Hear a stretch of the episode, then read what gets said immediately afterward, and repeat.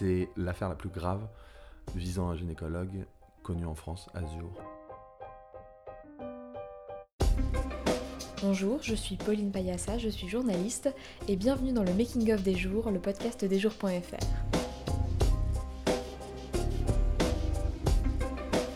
Elles sont 118 femmes à avoir porté plainte contre le docteur T. Depuis 2014, ce gynécologue de Daumont, dans le Val d'Oise, est mis en examen pour 75 viols et 14 agressions sexuelles. Le praticien de 70 ans est désormais à la retraite. Pourtant, ce médecin avait fait l'objet de nombreux signalements au cours de sa carrière. Pierre Bafoil est journaliste indépendant. Pour lesjours.fr, il a enquêté sur cette affaire.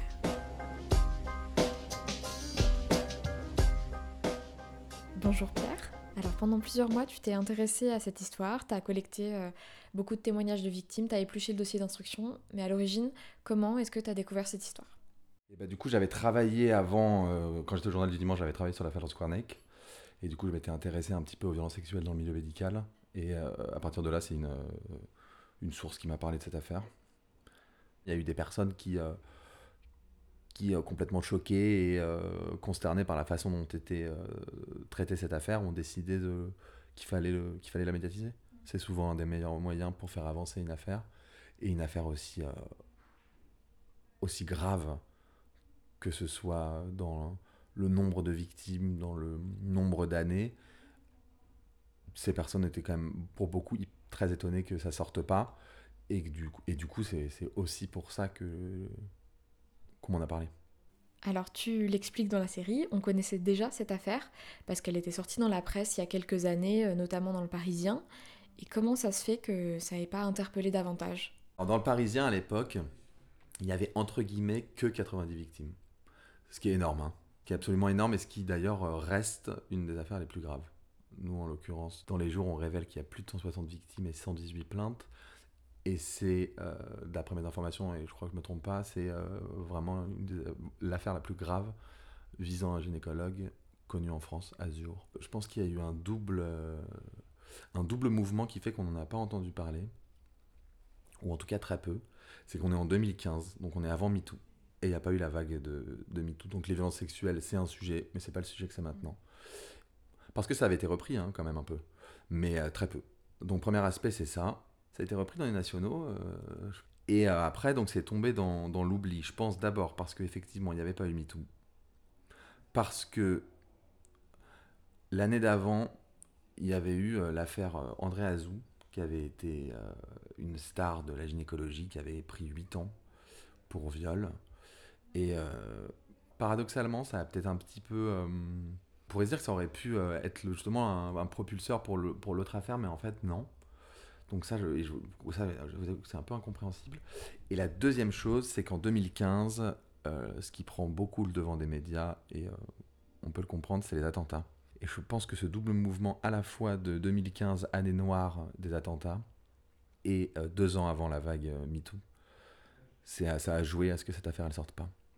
Évidemment, la troisième raison, c'est que c'est aussi dans le milieu médical qui, le milieu médical est malheureusement un entre-soi qui commence à... Et puis le milieu médical, c'est un milieu de notables.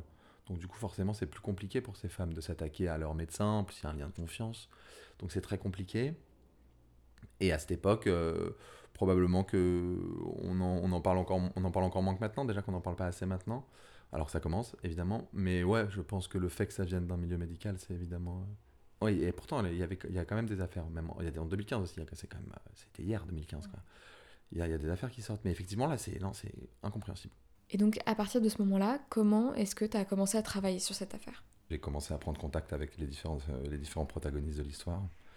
Et du coup, ça fait. Enfin, j'ai bossé dessus pendant plusieurs semaines, même mois.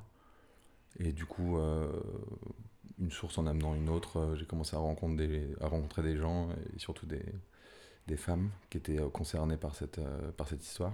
Et bah, par la suite, du coup, euh, j'ai, eu accès à une partie du dossier d'instruction que j'ai euh, décortiqué pendant, pendant longtemps parce que euh, c'était assez ardu, puis c'est une histoire qui est lourde, donc du coup, il faut, il faut bien mesurer, bien mesurer les, les, les, mots qu'on emploie et, le, la façon dont on le traite. Il faut bien protéger toutes les sources qu'il y a autour de ça. Et du coup, à partir de là, j'ai commencé un peu à à contacter différentes personnes, à remonter un peu l'histoire, le fil de cette histoire, euh, de cette histoire euh, absolument effarante. Et, de fil en aiguille, j'ai commencé à récupérer des décisions à droite à gauche, euh, à rencontrer différentes personnes qui m'amenaient vers différentes personnes, et ainsi de suite. Est-ce qu'il y a des précautions particulières à prendre quand on recueille la parole de, personnes qui ont vécu des choses aussi difficiles que des agressions sexuelles ou, des viols? Euh, C'est donc c'est des, des, traumatismes très intimes, euh, très violents, d'autant que la parole de, de ces plaignantes, elle a elle a, pour ainsi dire, jamais été vraiment prise en compte, à part au moment de leur audition euh, pour les unes euh, devant les gendarmes, pour les autres euh, devant, les, devant le, juge le ou la juge d'instruction, selon l'époque à laquelle elles ont été auditionnées. Donc du coup, il faut faire, ouais, il faut, il faut prendre des précautions. évidemment, il faut, faire attention aux questions qu'on pose, il faut faire attention à la sensibilité de chacune, de chacun il faut euh, il faut ouais, il faut pas il faut pas rentrer dans le l'intérêt aucun intérêt d'avoir des détails euh, scabreux ou des ou vraiment euh, la violence exposée c'est pas l'intérêt c'est de que ces femmes puissent qu'on puisse porter leur voix et ce qui s'est passé et comprendre ce qui s'est passé et comprendre comment ça a pu se passer et donc il faut il faut être précautionneux ouais bah, tous les moments que j'ai tous les moments où j'ai rencontré des gens étaient euh, étaient euh, hyper intéressants et très très marquants. Il y a une, des femmes que j'ai interviewées qui se souvenaient de enfin qui savaient plus euh, qui savaient même pas que les, les, poursuites étaient en cours. Donc du coup, c'est moi qui lui apprenais qu'il y avait un, des poursuites en cours. Donc ça c'était assez elle pensait que ça avait été classé sans suite. Ce qui prouve quand même la façon dont, dont elles sont traitées. Et il faut, il faut réussir à trouver les bons mots pour les bons mots, la bonne attitude avec les personnes concernées. Ça, c'est un peu compliqué. Euh, enfin, c'est un peu compliqué. En tout cas, c'est, euh, il, faut, il, faut, il faut réussir à, se positionner. Dans ces témoignages, avait quelque chose qui était compliqué parce que, euh, comme je l'explique dans un, dans un, des, dans un des épisodes, il y en avait beaucoup qui étaient même plus au courant de la, de la procédure. Donc, du coup, ça remémorait beaucoup de souvenirs. Donc, c'était, pour, pour certaines, c'était quand même hyper compliqué. Et c'était hyper courageux de leur part de, de se confier à moi, qu'elles ne connaissaient pas. C'est, c'est très courageux. Et du coup, le, la, seule, euh, la seule chose qui guide l'écriture, euh, après, c'est le respect de leurs paroles, le respect de, de leurs mots, pas les transformer.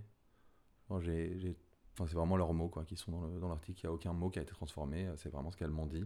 Et donc, au cours de ton enquête, euh, quelles ont été les, les, difficultés, les obstacles que, que tu as pu rencontrer? Les, les, difficultés pour traiter le sujet, elles sont vraiment, pour le coup, institutionnelles. Ce qui est compliqué, c'est de réussir à avoir des des réponses de la part des institutions. Ça, d'un point de vue journalistique, c'est compliqué, mais comme toujours dans ce, dans ce type de dossier. Du coup, on se heurte à des portes fermées, à des, à des réponses euh, fausses parfois, à des, fausses pistes. Après, il y en a évidemment qui répondent. Et puis les acteurs de l'époque ne sont pas les acteurs de maintenant. Donc beaucoup sont eux-mêmes effarés par ce qui s'est passé. Mais il n'empêche que ça, c'est assez compliqué. C'est assez compliqué. Le niveau institutionnel dans ce type d'affaires, euh, c'est forcément un peu compliqué parce que euh, les gens n'ont pas trop envie de répondre. Et puis de fait, l'affaire, elle est toujours à l'instruction, donc du coup, elle est de toute façon couverte par le secret. Donc ça, c'est effectivement le, probablement un des trucs les plus compliqués d'un point de vue euh, de, pour euh, trouver l'info. 118 femmes est disponible sur lesjours.fr. Vous pouvez aussi nous retrouver sur Instagram, Facebook et Twitter at lesjours.fr ou nous écrire à contact lesjours.fr. On se retrouve très vite pour un nouvel épisode.